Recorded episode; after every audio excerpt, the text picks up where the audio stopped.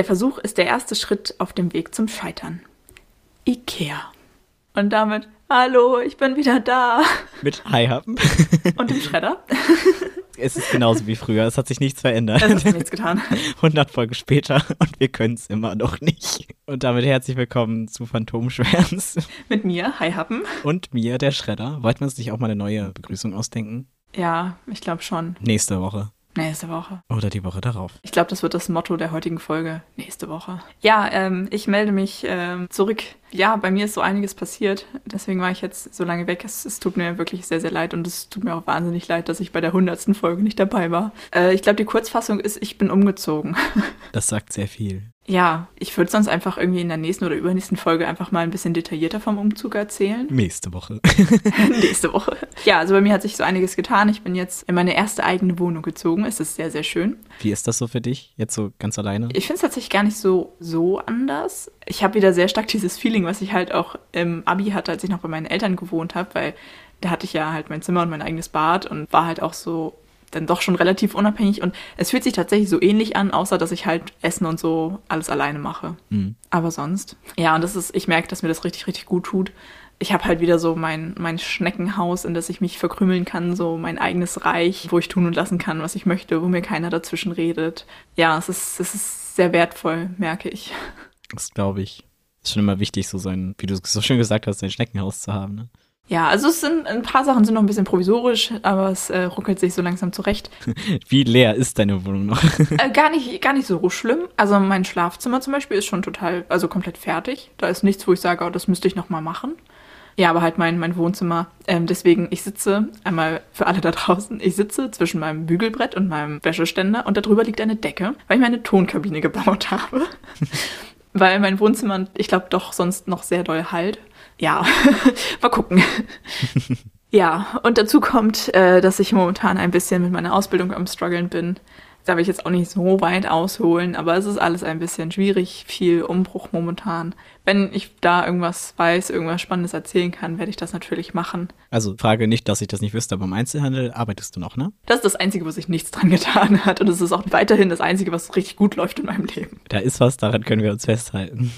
ja, das ist halt echt gerade so ein bisschen mein, mein Safe Space. Spontanes Haustier-Update. Hat Peaches den Umzug gut überstanden? Ja. Gott sei Dank. Ja, ich hatte richtig Panik und wie gesagt, ich glaube, das werde ich in einer anderen Folge nochmal ausführlich erzählen, dieses Terrarium, wie das, oh, es war, ich hatte so Angst davor, das zu transportieren, aber es ist alles gut gegangen. Terrarium ist heil geblieben, Peaches hat es gut überstanden, die ist auch immer noch total aktiv und ich glaube, sie lebt sich auch ganz gut ein. Ja, also da ist alles, alles supi. Ach schön, das freut mich ja, ich bin auch sehr erleichtert. Man braucht erstmal so ein Fundament und dann kann man gucken, was man draus macht. Aber das ist erstmal so, ich glaube, das Wichtigste. Ja. Aber dann würde ich mal zu einer Frage kommen, die dir wahrscheinlich sehr lange keiner mehr gestellt hat.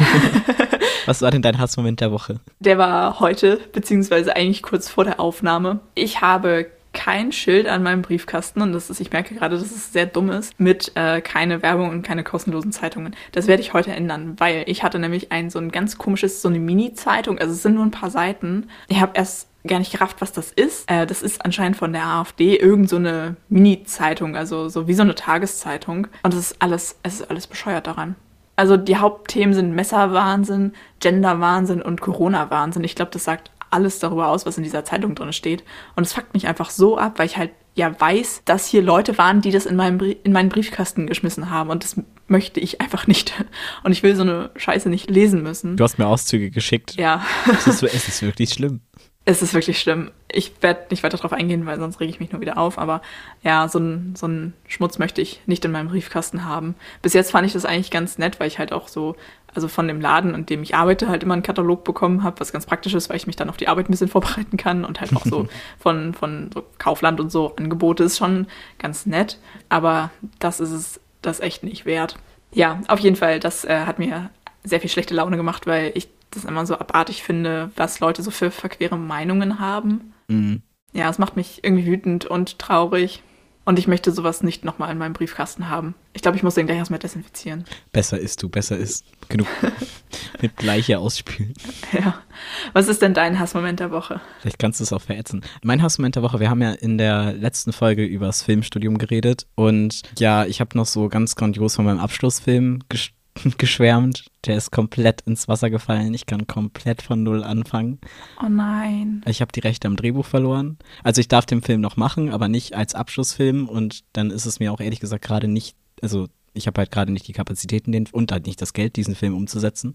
Ja. Ja, ich kann da jetzt noch gar nicht so viel zu sagen, weil ich mich auch nicht mhm. in die Scheiße reden möchte. Aber ja, ja die Vorproduktion war halt schon extrem weit. Da ist schon super viel Arbeit reingegangen. Ja, jetzt ist Montag die Vorstellung unserer Themen und auch schon so die Vorproduktionsplanung müssen wir halt vorstellen. Zum Glück musste ich Montag arbeiten und bin eh nicht da. Ja, das ähm, ist ordentlicher Drücker jetzt gerade. Ja, glaube ich. Oha. Uff. Big Uff. Ja. Aber vielleicht noch was Positives zu berichten. Und was auch gleichzeitig ein Hassmoment war, aber erst so retrospektiv. Also, ich liebe und ich hasse das deutsche Fernsehen. Ich habe meine erste Live-Show mitgemacht. Ja, das war sehr spannend, aber gleichzeitig auch sehr deprimierend. Und zwar erstmal so diese ganze Vorbereitung und die Probenbetreuung, so, es war einfach total krass, weil man irgendwie so, ich finde erstmal heftig, wie unterschiedlich, oder was mir wieder total aufgefallen ist, man wird so unterschiedlich behandelt, je nachdem, in welchem Gewerk du bist. Und ich hatte mit einer, die bei meinem anderen Job Maske macht, hatte ich mich unterhalten, dass die ist halt auch Schauspielcoach und Schauspielerin und sie meint halt, das ist bei ihr halt so krass, wenn sie halt in der Maske ist, dann ist sie immer die Dumme aus der Maske und keiner nimmt sie ernst. Wenn sie als Schauspielerin ans Set geht, dann ist das total anders und ich dachte, naja, das ist ja was ganz anderes, als wenn du vor der Kamera stehst. Jetzt habe ich das mal so im Kleinen festgestellt, wenn ich irgendwo bei einer Produktion beim Abbau oder Aufbau bin. Also jetzt war ich halt im äh, Lichtgewerk dabei. Man wird halt ganz anders behandelt und man beginnt auch automatisch die Leute von oben herab so ein bisschen zu sehen. Also wir haben zum Beispiel bei uns haben wir die ganze Zeit auf den Dichttubeln rumgehackt, so. Was halt total böse ist, so. Aber man merkt halt selber, dass die einen plötzlich total abfacken und so. Verrückt. Also es ist voll schlimm und ich will nicht so sein, aber es ist wirklich schlimm. also es war dann auch so ein bisschen spannend. Wir haben dann, bevor es losging, hat jeder so Süßigkeiten gekriegt und dann hieß es ja toi toi toi und dann lief halt der Countdown auf, auf der Leinwand. Willst du ja äh, live gehen? Auf dem ersten war das. Darf ich das sagen? Weiß ich nicht. Auf jeden Fall äh, kam dann bei uns, also wir hatten von der Show nicht so viel mitgekriegt, also doch, wir haben es halt gesehen und mussten halt, also mein Job war halt Spot zu fahren, also ich habe halt einen Scheinwerfer immer auf die Leute gerichtet und dann muss man halt gucken, dass die Irisgröße immer groß genug ist, also wie groß ist dieser Lichtkegel, der auf die Personen fällt und da muss man die halt mhm. halt immer verfolgen, die ganze Show mhm. und wenn du halt nicht anleuchtest, dann sieht man die halt auch. Deswegen dachte ich so, das wird halt voll spannend und erste Live-Show und keine Ahnung. Es war original zwei Minuten spannend, danach war es übel langweilig. Ich habe ja neulich schon mal erzählt, dass die Bühnenelemente in der Mitte immer komplett anders heißen. Diesmal war es der Keks. Und die haben halt die meiste Zeit in diesem, also da halt im Keks gesessen und die Show baut darauf, dass halt es ganz viele Einspielfilme gibt. Wird halt immer Matz genannt, also Magnetaufzeichnung. Das ist ein alter Begriff, der halt heute eigentlich gar nicht mehr aktuell ist, aber man benutzt ihn halt immer noch für diese Einspielfilme. Die Show besteht halt die meiste Zeit aus denen. Dann kam halt immer die Durchsage, ja, jetzt 14 Minuten Matz und wir alle, oh.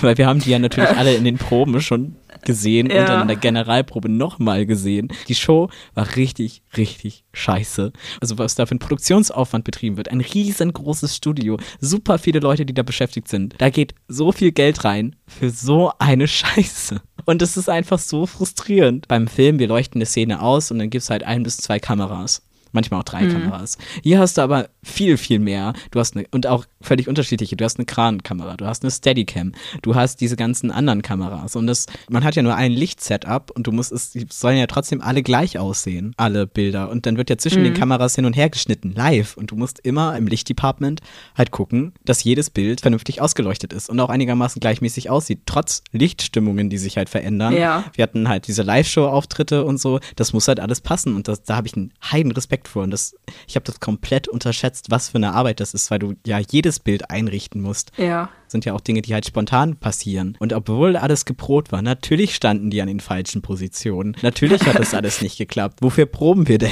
naja, das, das war jetzt nicht so dramatisch, die sind halt voll eingespielt. Aber es war so lustig. Wir hatten halt die ganze Zeit den Oberbeleuchter auf dem Ohr. Aber es, es war so lustig. Die kommentieren das halt alle live. Und es ist halt so witzig, was da halt so für Kommentare waren. es ist wirklich so gut. Das ist halt einfach so das Highlight. Ich finde, diese Show wäre halt, würde viel bessere Quoten machen wahrscheinlich oder viel besser, viel witziger sein. Das wäre einfach viel witziger, wenn man die Leute hören würde dabei. Also uns wurde halt vorher dann auch so ein guter Flug gewünscht und so. Das war dann der letzte Funkspruch, der kommt, bevor die Show losgeht. Mhm. Es war super spannend, aber auch super deprimierend, was aus dem Deutsch, also das seit in der deutschen Fernsehlandschaft halt nichts passiert. Die Show war richtig scheiße, inhaltlich. Und danach war halt auch so, ja, okay, wir hatten jetzt einen technisch einwandfreien Ablauf und es ist halt alles super geklappt, trotz halt ein paar Unstimmigkeiten und so, im, dass die halt an falschen Positionen standen oder so. Aber es ist halt so wenig in dieser Show passiert, dass wir es halt perfekt ausgleichen konnten. Das war früher mal eine meiner Lieblingsfernsehshows, als ich ein Kind war. So, ich fand das total super. Und jetzt ist es einfach nur noch richtig scheiße. Und das war irgendwie so richtig entzaubernd. Krass. Ich finde es halt schade, dass diese Kapazität und diese Sendeplätze, das war ja ne, Primetime an einem Samstag, warum dann sowas nicht an andere Shows gegeben wird. Oder dass man mal jungen Leuten die Möglichkeit gibt, dort ihre. Also es gibt so gute Formate, die es halt im Internet gibt. Warum bringt man die nicht ins Fernsehen so? Mhm. Und es tut mir auch so ein bisschen leid. Ein paar Leute haben es nur meinetwegen geguckt und Oh. die haben sich da echt durchgequält. Trotzdem war es ganz cool. Und es hat, war die Lieblingsmoderatorin von meinem Vater. Es war dann halt auch nochmal so von wegen, guck mal, was ich heute mache. Ja, aber voll, voll, voll spannend irgendwie. Also ich meine, ich habe damit ja so gar nichts zu tun und für mich ist es mega spannend, so Geschichten zu hören, was da so hinter den Kulissen abgeht. Es ist wirklich, es ist total wild. Und die Leute waren, also wir hatten jetzt Glück zum Beispiel mit dem Steadicam Operator, das war so ein, der macht das seit 1988. Wo ich dachte so, okay, seitdem da gab's die schon so. Er meinte, ja, die gab's schon, das war natürlich ganz anders und so. Und der war halt voll nett und hat mir das dann halt auch alles erklärt. Wenn ich als Stagehand da bin, mich guckt keiner mit dem Arsch an. Mit mir redet keiner. So, weißt du? Und Ja. da, und ja, und keine Ahnung, also, ja, bist du Montag noch da, dann kannst du das mal ausprobieren und so. Und ich so, scheiße, ich bin Montag nicht da. Das doch so doof. Das war echt auch richtig blöd, weil ich halt voll die Chance verpasst habe. Naja, wir hatten halt super viel Pause. Es war an sich, es war halt wirklich entspannt. Bei mir ist zum Beispiel kurz vor der Show ist mein Brenner kaputt gegangen. Und dann musste halt der ausgetauscht werden. Dann war der Brenner, der ausgetauscht wurde, beschädigt und dann musste der ganze Scheinwerfer ausgetauscht werden. Das machst du ja aber nicht, du nicht selbst, sondern dafür gibt's ja andere Leute, die das machen. Und das ist so weird. Du stehst da halt nur neben. Und dann stellen die das wieder ein, damit du dann den Spot bedienen kannst. Geil. Und das fühlt sich irgendwie ganz falsch an, weil normalerweise das sind halt die Leute, für die ich sonst arbeite. Und mir war das auch total unangenehm. Oh nein. Naja, also es endete was mit dem Zitat, was ich eigentlich ganz gut fand von unserem Oberbeleuchter, dass er meinte, ja, saubere Show, langweilig, aber sauber. es war wirklich langweilig. Ich bin nicht mal zur Aftershow-Party geblieben. Ich bin da einmal kurz vorbei. Wir wurden ja dazu auch eingeladen. Das war mir dann cringe. Also ich war halt, keine Ahnung, zehn Minuten da und dann bin ich gegangen, weil ich dachte so, nee, auf keinen Fall. Oh je. Das war mir dann zu unangenehm. Ja. Also man kann sich das halt so vorstellen, das Studio ist halt riesengroß. Vorher gibt es halt so Lichtdubel und diese Lichtdubel haben so, das, wie man sich das halt vorstellt, so ein Schild um den Hals und da steht der Name drauf von dem Promi, den sie halt dubeln. Und das ist halt einfach so witzig. Wir kriegen dann ja auch durchgesagt, Licht auf den und den und ich mal, scheiße, wer ist das? Die sehen alle gleich aus. Aber, also nachher in der Show, ne? Weil ich halt gar keine Ahnung hatte, wie die alle aussehen. Jeden Fall, wir hatten, waren halt so hinter dem, hinter der Tribüne von den, äh, vom Publikum, also in der Lichtregie und das war, sieht halt aus, als wenn du in einem Flugzeug oder auf, in so einem Raumschiff wärst. Weil halt überall sind ganz viele Monitore und ganz viele Pulte und so und das sieht halt wirklich, und alle sitzen da mit ihren, wir haben ja so Intercom, so Headsets. Mhm. Man kann sich das so vorstellen, außen ist halt immer so ein Gang, das ist wie abgehängt und im Innenbereich ist halt dieses Studio und außenrum positionieren sich dann immer alle und dann macht jeder da so sein Lager. Dann gab es halt einmal diese Live-Regie und dann geht das ja raus in den Ü-Wagen und von da aus dann geht es in die Regie und von da aus wird es dann gesendet. Die ist halt dann nochmal ausgelagert. Aber es gibt halt intern auch eine. Die ist dann in einem Bereich, die sich halt wirklich nur um diese Bilder kümmert. Dann gibt es die Leute, die sich halt darum kümmern, was auf den Leinwänden zu sehen ist. Die haben dann auch nochmal ihr eigenes Village. Dann gibt es das Ton-Village. Das ist dann auch nochmal ganz spannend, weil die ja natürlich auch super viele Sender haben. Gibt überall versteckte Mikrofone. Schon wild. Ja, klingt auf jeden Fall sehr wild. Aber apropos Live-Übertragung, es steht ja demnächst ein großes Ereignis an und wir haben es ja auch schon ein bisschen angeteasert. Genau so wollte ich auch überleiten. Witzigerweise wird das wahrscheinlich auch die gleiche Moderatorin sein. Ja, stimmt. Ja, ich glaube schon. Wir reden über den ESC, dann ist es ja der Fall, den wir ja schon mal besprochen haben, eingetreten. ja. Lord of the Lost ist beim ESC dabei. Oh, es ist so, es ist so absurd. Es ist so absurd. Irgendwie, ich weiß nicht. Als es halt so angekündigt wurde, dass die zum Vorentscheid äh, fahren, war ich so, ah ja, hm, okay, das wird ja, die fahren da hin und dann finden das alle ein bisschen lustig und ähm, dann regt sich irgendwie irgendwer auf und wegen, hey, sowas können wir doch nicht machen und dann fährt halt wieder irgendwer Langweiliges dahin. Aber nein, Lord of the Lost fährt jetzt halt einfach zum ESC. Ja, es hat mich, es hat mich sehr überrascht, aber ich finde es halt auch mega cool. Ich bin gespannt, was dann passiert. Ich habe natürlich ein bisschen Sorge, dass die dann halt, also dass die dann wieder so schlecht bewertet werden und dann heißt es bestimmt hinterher so, ja, war ja klar, hm, so eine Band kann ja gar nicht und bla bla bla. Und ich finde es komisch, oder es, für mich persönlich fühlt es sich komisch an, dass Lord of the Lost plötzlich so bekannt ist. Dass Leute mit dem Namen was anfangen können. Du sitzt in der Bahn und plötzlich an diesem Fahrgastfernseh-Bildschirm-Dings ist halt dann irgendwie was von, von Lord of the Lost. Du bist so, okay, krass. Aber das steht in der Zeitung. Da ist man als Fan ja auch zwiegespalten und sich einerseits denkt, irgendwie gönnt man es der Band auch und man freut sich. Andererseits, wie formuliere ich das? Sie werden, machen sich ja auch damit sehr angreifbar für die große Masse. Bei Fest und Flauschig haben äh, sowohl Olli Schulz als auch Jan Böhmermann extrem über Lord of the Lost hergezogen und alle machen sich darüber mhm. lustig, auch so ein bisschen. Und dann, äh, Blood and Glitter, mh, hm, schlechtes Rammstein und so. Das ist ja auch, als Fan kann man sich ja kaum davon distanzieren. So. Und genau das meine ich. So, es wird jetzt schon viel gelästert und wenn die dann eine schlechte Bewertung bekommen, wird das halt noch, noch extremer wird es dann. Also nicht, dass die Punkte beim ESC irgendwas mit der Musik zu tun hätten. Es ist ja meistens eher irgendwie politisch motiviert oder so. Ja, eben, das, da wollte ich auch nochmal drauf hinaus, ja ich weiß nicht, ob das stimmt und es ist sehr vages Halbwissen und es kann auch sein, dass mich einfach verarscht wurde. Aber ich habe mal gehört, dass einige Länder das auch auf keinen Fall gewinnen wollen und deswegen halt so, so trollen und halt nicht, weil es kostet ja Geld, den ESC im eigenen Land dann zu veranstalten und einige wollen das dann halt auf keinen Fall. Und dass zum Beispiel Lordi ähm, so eine Nummer war, dass man eigentlich dachte, damit gewinnen die auf keinen Fall und sie dann aber gewonnen haben. Ich weiß nicht, ob das stimmt. Vielleicht ist das so eine Urban Legend, aber ich finde diese Vorstellung richtig lustig. Ich möchte, dass es stimmt. Und dann dachte ich so, ja, stimmt, das kostet ja ein Schweinegeld, das zu veranstalten. Ja, oder auch, also ich habe ähm, seit kurzem eine neue Jogginghose, wo halt auf dem einen Bein Fat Lord of the Lost draufsteht. Und ich habe ja allgemein relativ viel Merch von denen, den ich auch häufig trage. Und ich hatte neulich irgendwie, ich glaube, ich saß in der Bahn und habe so gedacht, irgendwie ist es weird, weil die Leute, sonst ist es, die lesen das, können dann mit dem Namen nichts anfangen, aber andersrum Leute, die das kennen, erkennen das dann und dann connectet man so. Aber man connectet positiv. Ja, genau so. Das heißt, also man sieht dann irgendwen anders aus der Szene so oder ist so oder auch andersrum, wenn ich irgendwo Leute sehe mit dem mit dem Logo, denke ich mir so, ha, witzig, cool so. Das ist dann wieder so dieses familiäre Gefühl innerhalb dieser Szene. Und jetzt sehen das andere Leute auch und wissen auch, was das ist. Und auch so ein bisschen die Befürchtung, dass man dann als Mainstream wahrgenommen wird. Weißt du? Mhm. So dass ich, dass dann Leute denken so, ah ja, hier, ne, diese bekannte Band. Natürlich trägt die jetzt Merch von denen, weil die sind ja jetzt bekannt, weißt du? Hm, ja. Äh, ich glaube nicht, dass Leute sich das denken, aber in meinem Kopf ist diese Vorstellung irgendwie. Und ich habe dann irgendwie direkt das Bedürfnis, mich so zu rechtfertigen und zu sagen, ey, ich höre die schon seit 2018, was ja total bescheuert ist, weil man muss sich ja nicht dafür rechtfertigen, was man gut findet und was man für Klamotten trägt. So. Ja, aber ich habe, also, okay, ich glaube, ich habe es langsam. Ich habe Angst, dass Leute mir unterstellen, dass ich nur auf den fahrenden Zug mit aufspringe. Hm, ich weiß, was du meinst. Ich habe gerade eine Meldung über meine Handy-App bekommen, Entschuldigung, dass mein Fahrrad sich vom Abstellort bewegt. Ich würde einmal kurz nachgucken. Ja, ja, klar. Okay, crazy. Ähm, okay, also es scheint Shit abzugehen. Ich habe gerade überlegt, ich glaube, ich würde einfach meinen Pharmazie-Fact noch machen. Ähm, vielleicht kannst du das dann irgendwie noch zusammenschneiden, dass es passt, dass wir dann zumindest die Aufnahme nicht, nicht irgendwie wiederholen oder nachholen müssen, weil du jetzt bestimmt viele andere Sachen zu tun hast. Also ich mache das jetzt einfach. Wenn wir das anders handhaben, ist es egal. Aber ich mache das jetzt einfach, damit wir die Aufnahme haben. Ich hatte ja angekündigt, dass ich mir überlegt habe, so ein bisschen inspiriert vom Mathe-Fact aus, äh, von, von Hobbylos aus dem Podcast, würde ich gerne irgendwie so Pharmazie-Fact machen oder so Arzneimittelkunde-Facts oder so.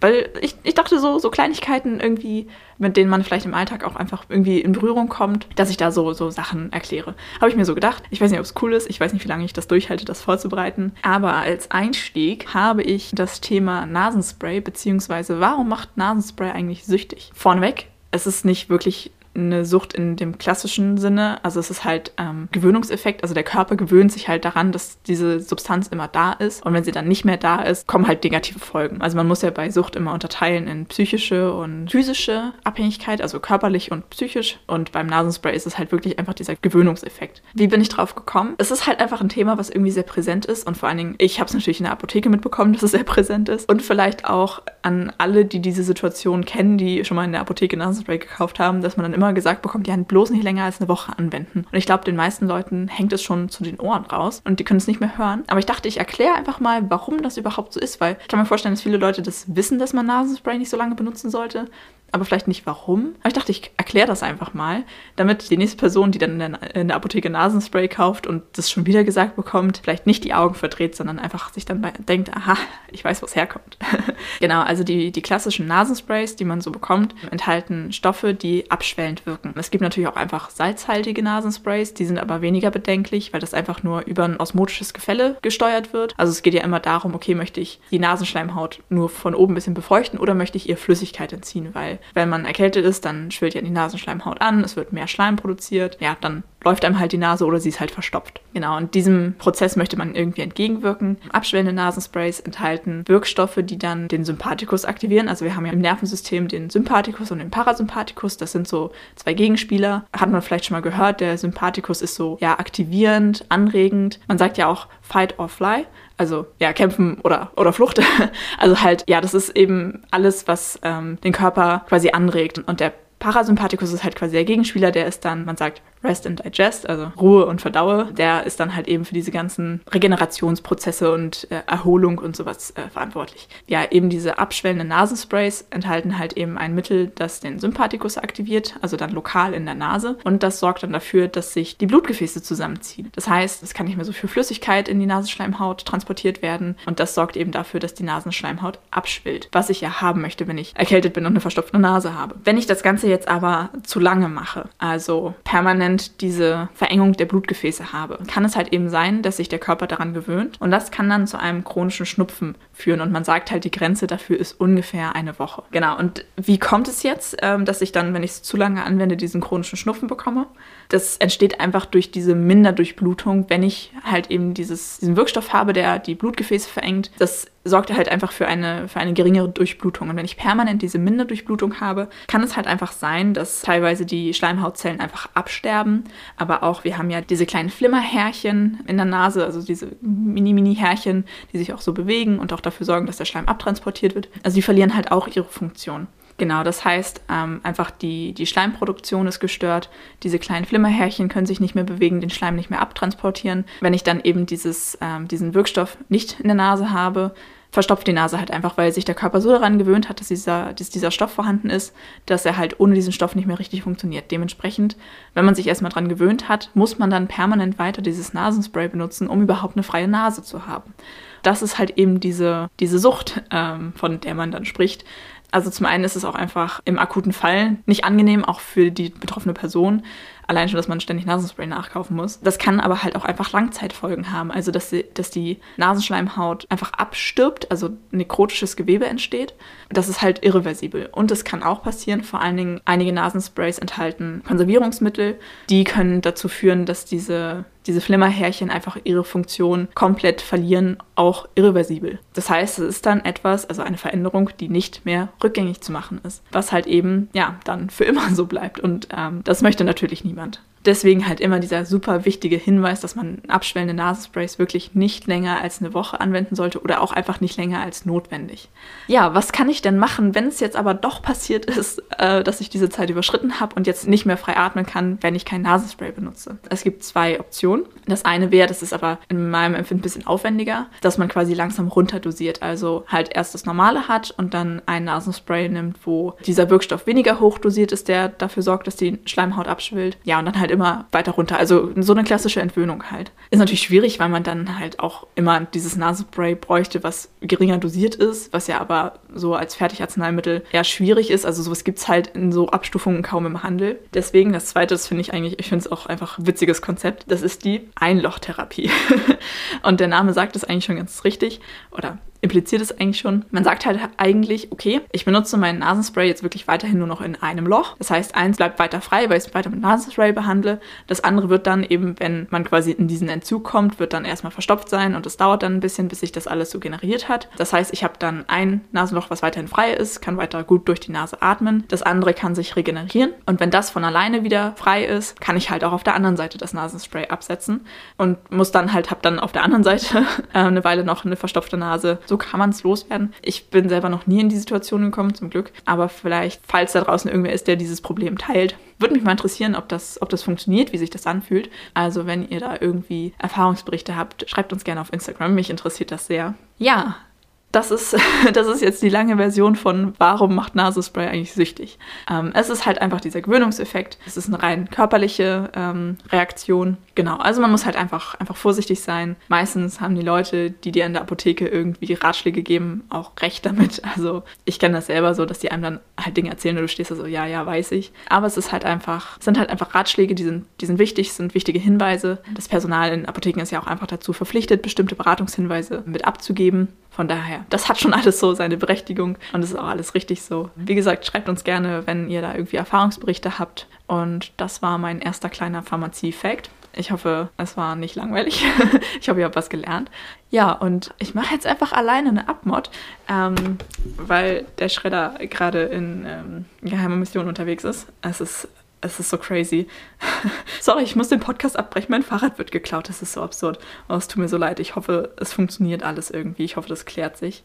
Ja, da ich jetzt ja länger nicht da war, fehlt natürlich auch ein bisschen von meiner Musik auf unserer Dauerschleife. Deswegen werde ich einfach mal direkt zwei Songs reinpacken, die bei mir halt wirklich momentan hoch und runter laufen. Das ist einmal Jenny von Nothing More und Repeat After Me von Kongos. Sind beides zwei Bands, die ich nicht kenne. Das sind Songs, die ich irgendwo, ich glaube, in meinen Empfehlungen hatte. Aber sie haben mich beide sehr geflasht. ja, und damit würde ich sagen, ich tauche ab.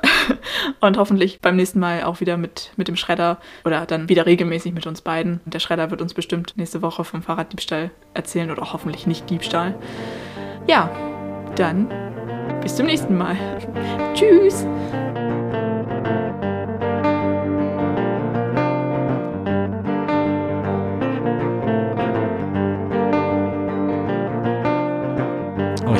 Ich habe eine, ich habe eine.